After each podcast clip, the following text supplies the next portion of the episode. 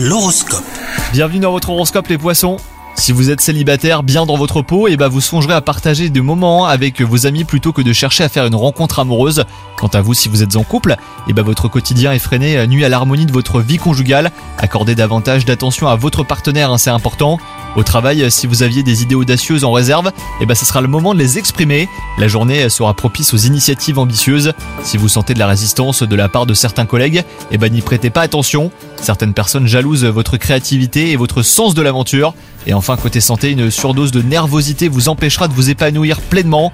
Pour contrer cette agitation, et bah offrez-vous un moment de relaxation, hein, par exemple. Une petite séance de stretching vous sera également bénéfique. Remplacez les boissons excitantes par une infusion ou même une autre fruit. Bonne journée à vous